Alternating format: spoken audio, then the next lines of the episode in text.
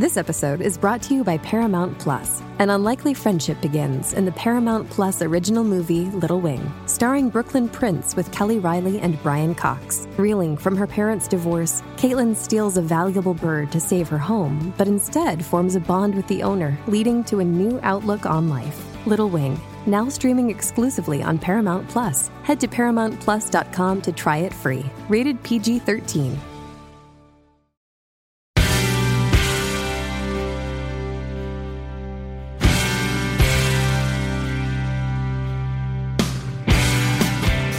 So glad you decided to tune in for today's episode of the Janice Dean podcast. Our guest is Kayleigh McEnany, co host of Outnumbered on the Fox News Channel. She's also a contributor and an on air commentator who joined the network in 2021. Kayleigh was also the White House press secretary under former President Trump and has worked as a political analyst on television. She's been a contributor and a columnist. I learned that she started her career in media as an intern here at Fox News, which brings her work life full circle. She went to Harvard Law School, also attended Georgetown and Oxford University. Kayleigh's resume is incredibly impressive. She's also a mom, a wife, and an author of the book Serenity in the Storm Living Through Chaos by Leaning on Christ. So there's no doubt about it. Without further ado, Kayleigh McEnany, you made the Dean's List. Oh, I love it. Thank you for having me. You're welcome. Thank you for being here. It's been a while. I wanted to get you on the podcast. I know you're a busy lady. You are too. I watch you every morning, so I know how busy you are.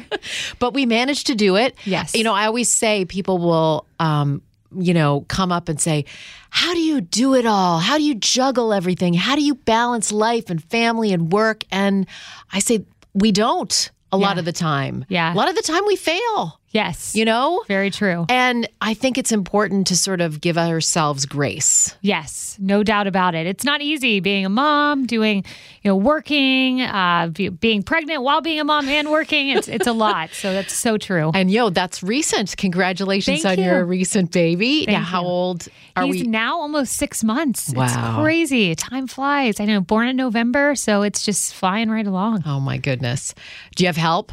No. Um, well, yes and no. Not not help that um, help in the form of my mom, help in the form of my mother in law. So we're very blessed. That's me. Um, Forgive me. That no, was me uh, talking about trying to juggle it all. Yes. I took a nap in my office, and that was the alarm going off telling me to get up so we could do this interview. Yes, I've done the same. except normally it's like four or five alarms just in case. But um, yeah, but my mom and my mother in law they do heroes work, and my father in law, my husband, of course. So it's a family effort, Yeah. but we all chip in. My dad, everyone. Oh, that's so great. Yes. Um, and your husband, you know, I love to, you know, give my husband props because it takes a certain special person Mm-hmm. um, to be a partner i with women like us who, you know, career is important. We've decided that this is an important part of our life and and how we, um, you know. Uh, I've always been somebody that needs to have something outside of the family life. And Yeah. that's not to say that those women aren't important. My mom was a stay at home mom. She was great, but I also saw my mom when she was working Yeah. and I saw just this this joy about her or, you know, being able to see her go out the door and know that she was contributing to something else. Yes. So I always try to thank my husband for being somebody that supports that. Yes, I could not. I mean, you are preaching to the choir on that one. You know, my husband was a Major League Baseball player for 11 years and he had a great career. And now, you know, he is a hero helping out at home, cooking, taking care of the kids when I'm at work. I mean, as you know, I don't have to tell you about the crazy hours we have. You're on a morning show.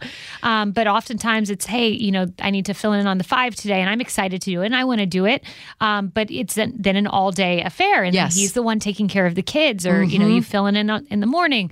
Um, it's, it's just, it's a lot. Um, but it's a, in a good way, in a positive way. And to have a husband to support that, it, Yes. it just means everything. Right, because it's literally I'll call my husband and say, I've got to do this. I'm going to be late. And he's Yes. like, I'm there. Yep. That's a special person. A very special person. Yes. How'd you meet your husband? On Twitter, actually. What? Which is, yeah, which is crazy. Yeah. Tell was- me. Yeah, I was having such a hard time meeting people. Um, you know, I was living between New York City and Boston, Miami for a little bit, but really these big metro areas where there weren't a lot of guys like my father who's like a hunter and a sports guy and just like a, a rugged type man. You know it's a different it's a different type of guy a lot of times in, in the big cities. And so i was having a hard time meeting someone and i was looking around on twitter and i saw this guy in a camo outfit like in new york city. He played for the new york mets Yes. um, and he was a christian went to uh, florida state university. So um, had at least some familiarity with where I'm from Mm-hmm. in Florida, and um, he just fit right into the picture, and it was very clear very quickly that we were meant to be together. So how did that work? Did you reach out? How did that oh yeah, I slid into the DMs. That's Yes. amazing. And I think my message was something like, "Hi, it's rare to see a, a guy in camo here in New York City. Uh, what are where are you from?" And then we started talking and met at. Uh, he wanted Southern food, and the only place I knew was Southern hospitality in New York City, like Justin Timberlake's restaurant. Yes. So we met there, and yeah, then the rest was history. Was it love at first sight? I would say pretty close. Okay. Mm-hmm. You know, I think it took time to get to know him. So I, I wouldn't say at the f- moment I saw him, but very quickly I knew this was the one. It took him a little longer. I had to do some convincing on my part, but then he came around. I don't believe that. Now, did you know anything about baseball? I did not. I mean, my brother had played growing up, so I grew up, you know, going to the Little League Park, but no deep knowledge of it. My dad played college football, so we were always kind of a football family. Mm-hmm. Um, I knew enough, and I still, though my husband would say I know nothing, but I know enough to, you know, it's not a, it's a, it's a run, not a touchdown, like that Yeah. kind of thing. Basic. I'm the same way. Yeah. Fox and Friends, when Brian Kilmeade does the sports, it's like, yeah, you're the teacher from uh, Charlie Brown. Wah, wah, wah, wah, wah, wah. I don't understand Yes. any of it, Yes. especially football. Yeah. Um, now, tell me about your trajectory of your career. What you started out doing. Did you over? Did you always imagine yourself doing something in broadcasting, or where? How did that come? How would did everything come from? Yeah, I would say I always envisioned myself being in politics from a young age. Okay. I loved politics. Um, Why? uh, it was innate. It's weird. I, I believe God put a passion in my heart. And, you know, I was a, a weird eight year old on the playground chanting for Bob Dole. I don't have a, a family that's been in politics. Yeah. You I- were cheering for Bob Oh Dole. yes, and like wouldn't speak to my brother when he voted for Bill Clinton in the school election. I mean, I was eight. This is like crazy talk. Oh my Yeah, goodness. my parents, you know, they cared about politics, but they weren't in it. So it was just a little peculiar that I loved debating so much and I loved politics and really listening to Rush Limbaugh on my dad's truck just made me set a fire in me, politically speaking. And, you know, I, I, Went and I interned in the White House, the Bush White House, um, interned all kinds of places. Adam Putnam in Congress, went to Georgetown because I wanted to be in DC for politics.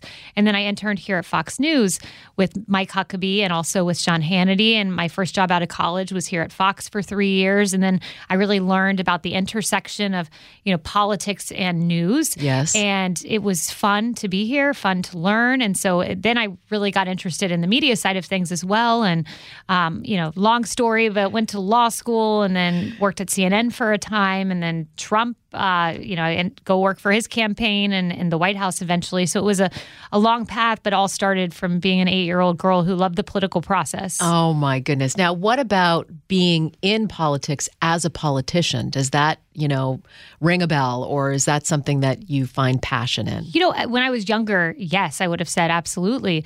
Um, but it's, you know, I heard Gianno Caldwell, Caldwell say this, and I don't want to, uh, you know, I, I'm paraphrasing him here, but he said something like, you know, when he was young, he was interested in politics. And then he saw how bad the political process got. And I feel the same. And having been in it and seeing how caustic and nasty it is, I don't know that it's ever something I would want to put my family through. Yeah. Um, because I see what they've done to, you know, Casey DeSantis as recently as this week and the way they tear apart this beautiful, successful woman who's a professional herself. Um, so I don't know that it'd ever be for my family. I'd have to feel a very strong calling from God for it to ever be for me. Don't go anywhere. We'll have more of the Janice Dean podcast right after this.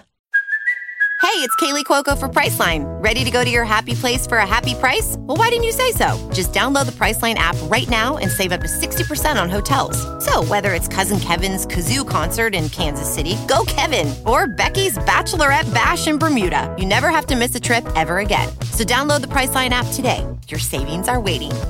To your happy place for a happy price. Go to your happy price, Priceline. But that makes me sad a little bit. You Yeah. know what I mean? Uh, whatever happened to the the person that wanted to do something good uh, for the population, or you know, to be a leader and not because you have a familiar last name or Right. millions of dollars in your bank account. So that that makes me sad that we're not seeing that anymore. Yeah, that's why I, I could not agree more. And I've heard this from countless other bright and shining stars and young professionals who feel the same way. It's just not something they'd want to put their family through, which is why I have so much gratitude for families who have done it. I mean, the DeSantis family comes to mind. They have two young children. The Trump family's been through so much. Um, anyone, Vivek Ramaswamy, who's know, a Yes. successful businessman and then puts himself out there. He's the closest to come a, a you know a person that wants to do it just for the right reasons. Yes, and I, I applaud these people because it's not easy. I think it's a little bit easier if you're on the left and want to throw your name in the arena. But I do think if you're on the right, you're signing up to be maligned and Mm-hmm. called any sorts of names. It's the same playbook. Do you feel some relief in the morning that you're not getting up to that podium uh, in front of the reporters every day? You know what? I had fun with it, and people always ask me. They're like, you know, did was how hard was that? We had fun, and you know, I hope that came through because we we would just love to sit in my office and bat around the different things we could be asked and find the the perfect fact fact or data point that we would gather from a secretary or a department head. So we loved it, and I had a great team. But yeah, it's the pressure's off. Um, the frustrating part was always not the work you'd put in, but what would happen after. You know, I'd stand at the podium and say, "Our kids should be in schools because the science says this," and then you know, Jim Acosta would say. You know, Kayleigh says that we should ignore the science, which is the exact opposite of what I said. So those kinds of things would be very, very deeply frustrating. How do you feel now? I mean, listen, as somebody that was also living that and seeing that on TV and thinking, are, are we living in an upside down world right now? You know, not being able to see our loved ones, not being able to have funerals, um, you know, saying the science says this, but it really isn't science Yeah. uh, because it, for whatever reason, for politics, uh, it infuriates me. And to be in the midst of something like that, a pandemic, Yeah. where you kind of knew, like, what is happening? Yeah. What's happening? Yes. No, it's it's very uh, frustrating because there's never, or I shouldn't say never, but there's oftentimes not a real reckoning when the truth comes out. Like there are any number of headlines that go through my mind. You know, Lafayette Square, Trump marched through Lafayette Square to hold up a Bible and gassed and pummeled protesters. It wasn't true. The inspector general, uh, you know, a year later said, "Oh, that wasn't true." Well, where's the reckoning for what was Yep. the truth um, with the pandemic and schools. You know, there's never a reckoning of, oh, wait, the president was right. His press secretary was right. You know, the lie just exists. But in, you know, the case of your boldness in advocating for our seniors here, there was a reckoning. We saw the fall of a governor. Um, Well, it- but- not as far as I want it to go. not but not as far, but you know, I, I just applaud you for being so bold because it was a, a tough time to be bold, and you were bold in sharing your story, and I, it made a, made a difference for a lot of people. Well, I do, you know, the greatest compliment you can give me is people that say, I saw you standing up when nobody else would, and it gave me the courage to go to a school board meeting Yes. and raise my voice. Yes. You know, that to me is the greatest compliment because if we can't do that, then we've lost this country in a lot of ways. Absolutely. No, you're right. And that's why, you know, in the wake of um, the most recent tragedy at our schools, the Nashville shooting, you know, I said, this is, you know, the right's not solving the problem. The left's not solving the problem. You know, we're, there's a lot of talk, and you can argue whether Congress even has the capacity to solve Mm. a mental health problem. But what we can solve is we moms going to our school board meeting Yes. and saying, I want guards at my school. I want these protective measures for my children. Like, we have to be able to exert that voice because all too often our leaders fail us. So, a grassroots movement can make change. It really And can. Moms showing up and just having their voice heard. Yeah, it lit a fire, I think, for a lot of moms, you know, Yes. and and the schooling part of it. Um, you know, what I see in the New York Times now is, you know, we have to kind of forgive the wrong, Hmm. right? Like there has to be amnesty, and I just, I, no, Yeah. no. You Yeah. can't. We have to be able to find out about the virus, where it came from, the origins. We have to find out why they decided to shut school down for a year or more, um, and and not, uh, you know, care about the most susceptible to um, the virus, and also um, knowing that our kids were like the least to get the virus and and now when you look at at the learning that's happening in schools and how far back we are Yeah. there can't be amnesty right now we mm-hmm. have to be able to say no because if we don't find out it's going to happen again Yes, and Justice Gorsuch just recently, in opinion, had a, had a beautiful passage, sad passage, but, but beautiful in that it brought light to this issue about how, uh, in times that are uncertain, a pandemic, we really saw autocracy come in. We Yes. saw Uh, this huge overreach in our nation's schools, our churches, our mm-hmm. synagogues, our mosques, our, our places of worship shut down disproportionately. Casinos open, yeah, we can have the oh, marijuana dispensaries.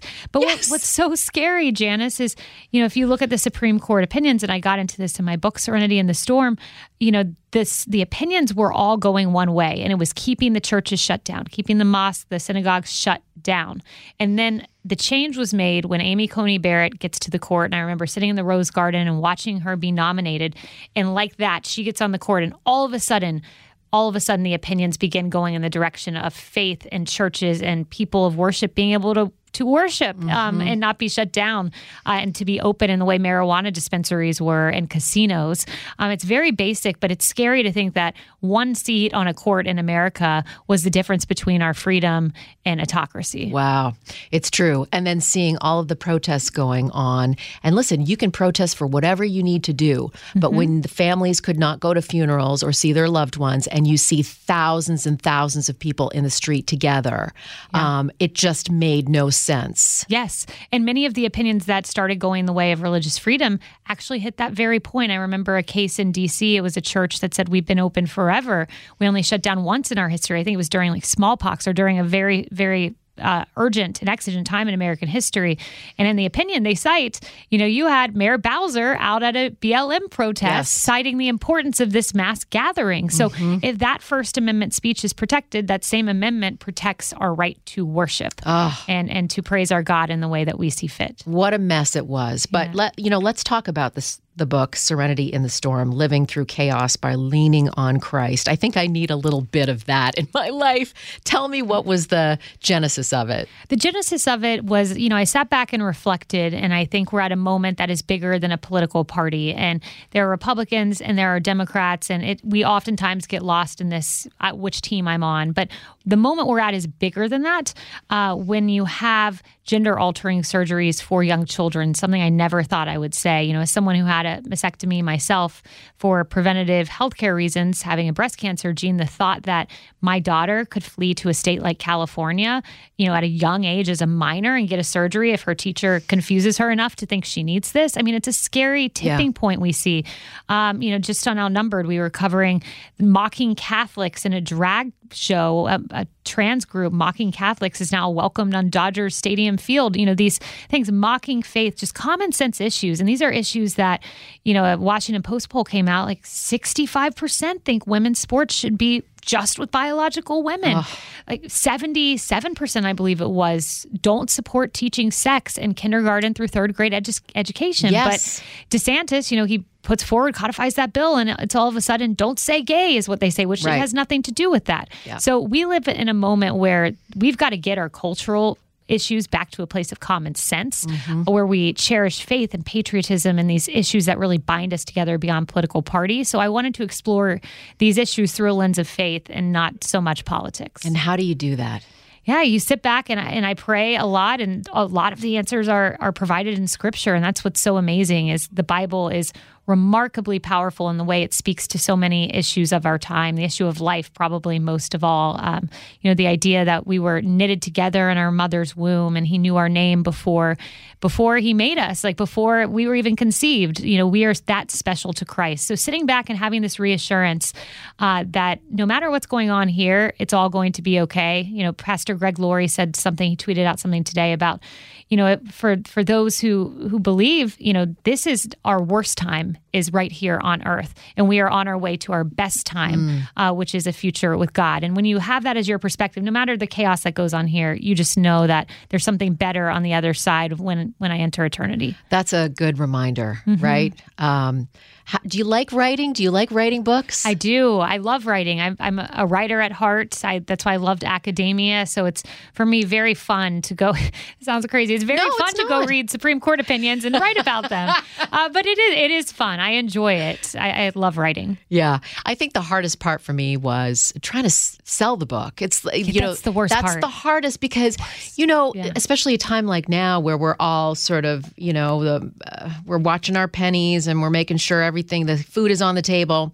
And you know it's hard. I just say, want to say go to the library. Yes. No that's the worst part is trying to yeah promote your book. But it's important. Yes. and, and, you know people are like well everybody writes a book over at fox. Well we really actually like to write and people yes. like to read. Yes. and and the things that we put out there are important to us. It's like an extension of what we do. Exactly. And you get to explore things that aren't outnumbered. You know i touch on the issue of faith um, but to get to explore it in depth and all the points that you can't get into a one minute soundbite, getting to lay it out on paper is therapeutic and, yeah. and fun mm-hmm. and meaningful. Yeah.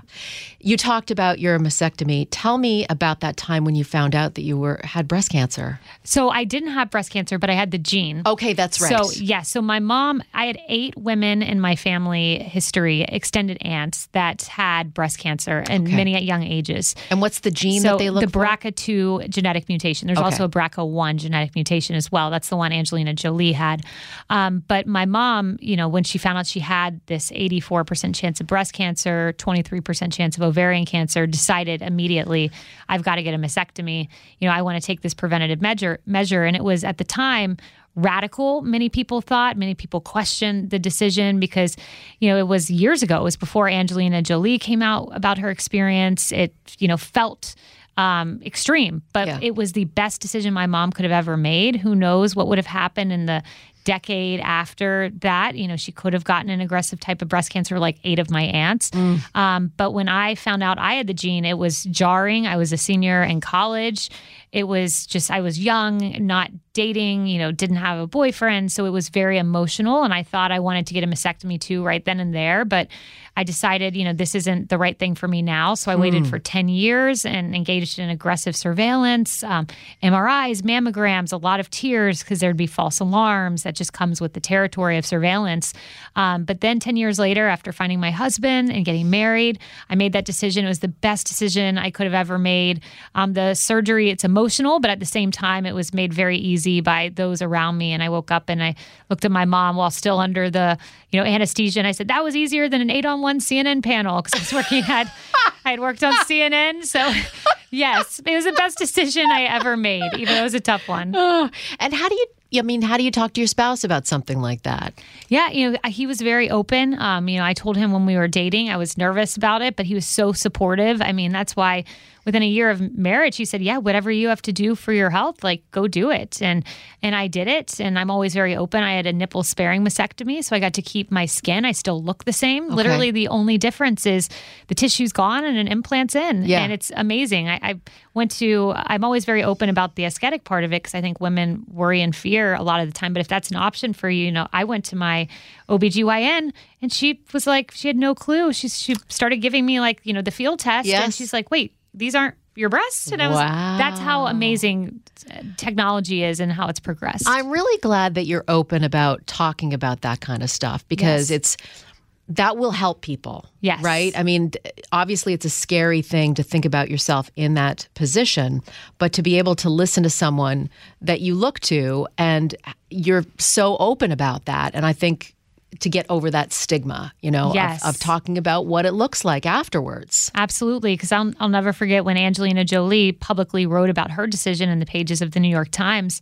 My mom called me, and was like, You got to get a New York Times. It was such an exciting day for us.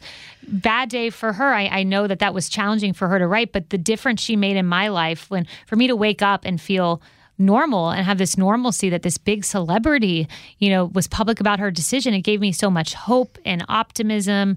Um, and it was, I just think it's so important to share. It is. Don't go anywhere. We'll have more of the Janice Dean podcast right after this. This episode is brought to you by Paramount Plus. Get in, loser! Mean Girls is now streaming on Paramount Plus. Join Cady Heron as she meets the plastics in Tina Fey's new twist on the modern classic. Get ready for more of the rumors, backstabbing, and jokes you loved from the original movie with some fetch surprises. Rated PG 13. Wear pink and head to ParamountPlus.com to try it free. I came out with my MS diagnosis uh, in 2005. And not many people wanted me to. Uh, even, you know, bosses were like, mm, not a good idea. You know, you should probably just sort of keep that to yourself because it's going to affect your career. They were open and honest about what they thought that decision of opening up about uh, a chronic illness that is not curable and might put me in a wheelchair one day. They didn't think that was going to be good for me and maybe not even good for the business, right? Um, but I just thought, I, I don't I would like to be open and honest because I've always been that way in broadcasting. I've, you know, I've, I remember going on a show and on Valentine's Day saying, "Oh, I don't have a ring on this finger yet." You know, don't know when he's going to do that. You know, so my point being is Yeah. I've always been kind of open and honest about my life. You know, Yes. joking uh, aside with something like this, but um, it was such a great decision for me Yes. um, because the pros outweigh the cons. And I've had so many people over the years say, I have this too, and I'm not afraid to talk about that. And I have told my employer, and I do feel that I am supported. And and so that was really uh, an important moment in my life and my career.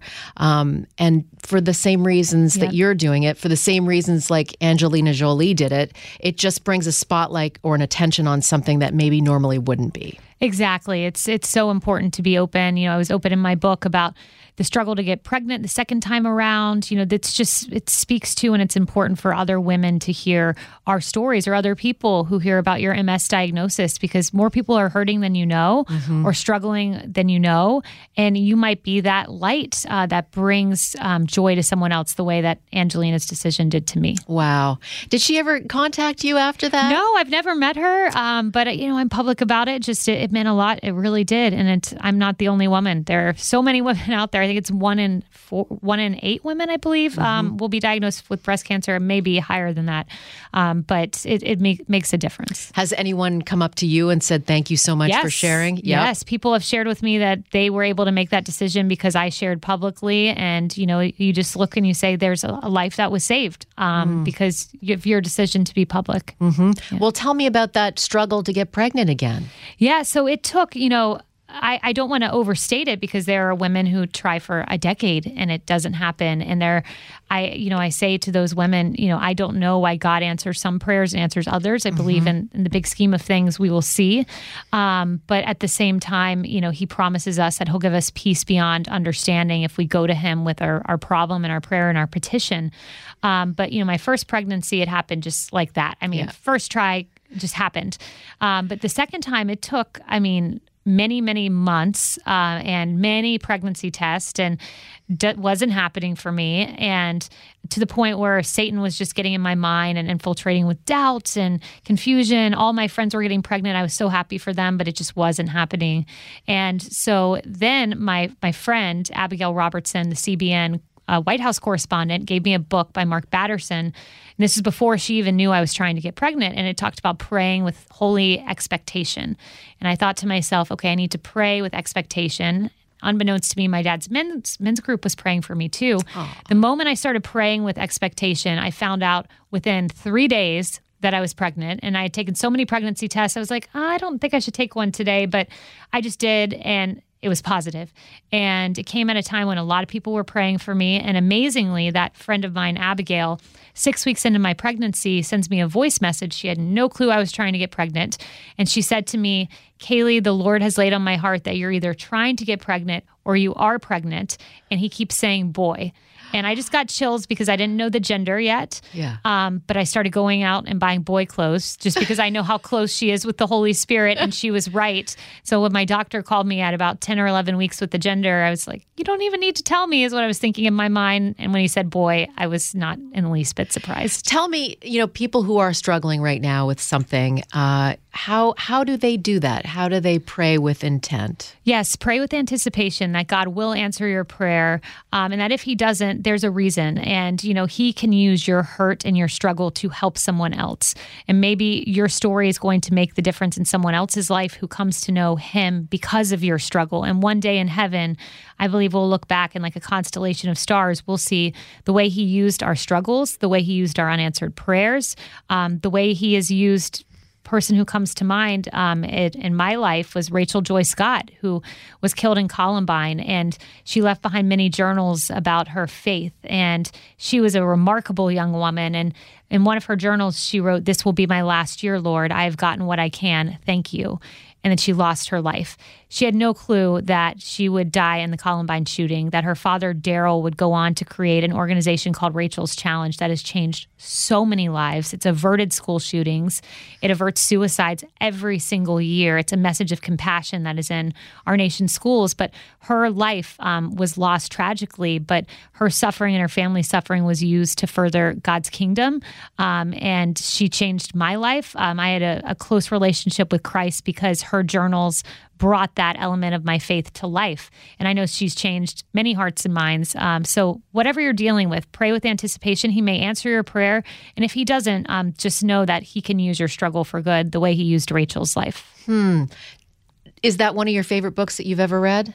Rachel's books? Yeah, there's a series of them. Absolutely. Okay. So Rachel's Tears, uh, there's a whole series. And if I, I, have a young daughter, she will be reading them one day because this young woman was pretty incredible. She's open and real about her struggles with in high school. She's not a perfect saint. She doesn't describe herself or depict herself that way. She's just was a real girl, and yeah. I, I, resonated with her struggles and her faith. It reminds me of the Diaries of Anne Frank in yeah. a lot of ways. Yes, just a, a young woman opening up about a, a tragic moment. In Rachel's case, she didn't know the tragic know. moment on the horizon, though mm-hmm. I do mm-hmm. think she had some forebodings, um, mm-hmm. clearly as written in her journal. Yeah.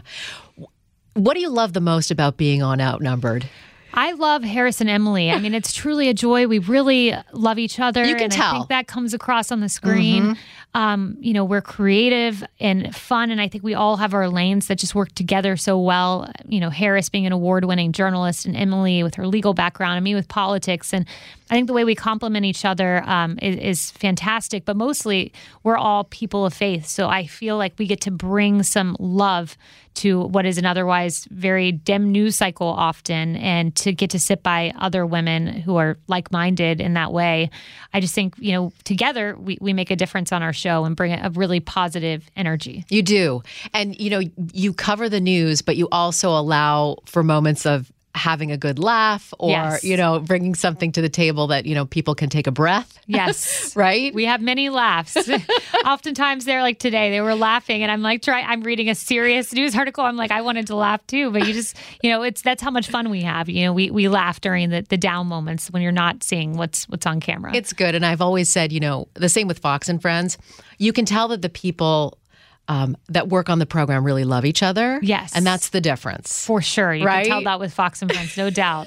I watch every morning and it's it's fun watching your interactions. Uh, oh, what do you tell people? You know, we're going through really tough time in terms of news. Um, people that get home uh, how do you you know distance yourself from the bad news sometimes yeah you know i there are some really amazing um, films and series out that just take you put, give you perspective. And i was able when i filled in on fox news primetime i was able to or it's fox news tonight i think it's called yeah. the 8 p.m hour um, i was able to share some of those um, outlets that that help set my mind um, right. You know, one of them is a movie called Jesus Revolution by Greg Laurie, and it talks about the hippie movement and, you know, this generation that was astray, you know, and mired in drugs and alcohol and um, the way, you know, one preacher chose to open his church and said, no, I'm not going to judge the hippies. I'm going to wash their feet and invite them in. Wow. And it led to Greg Laurie, who's a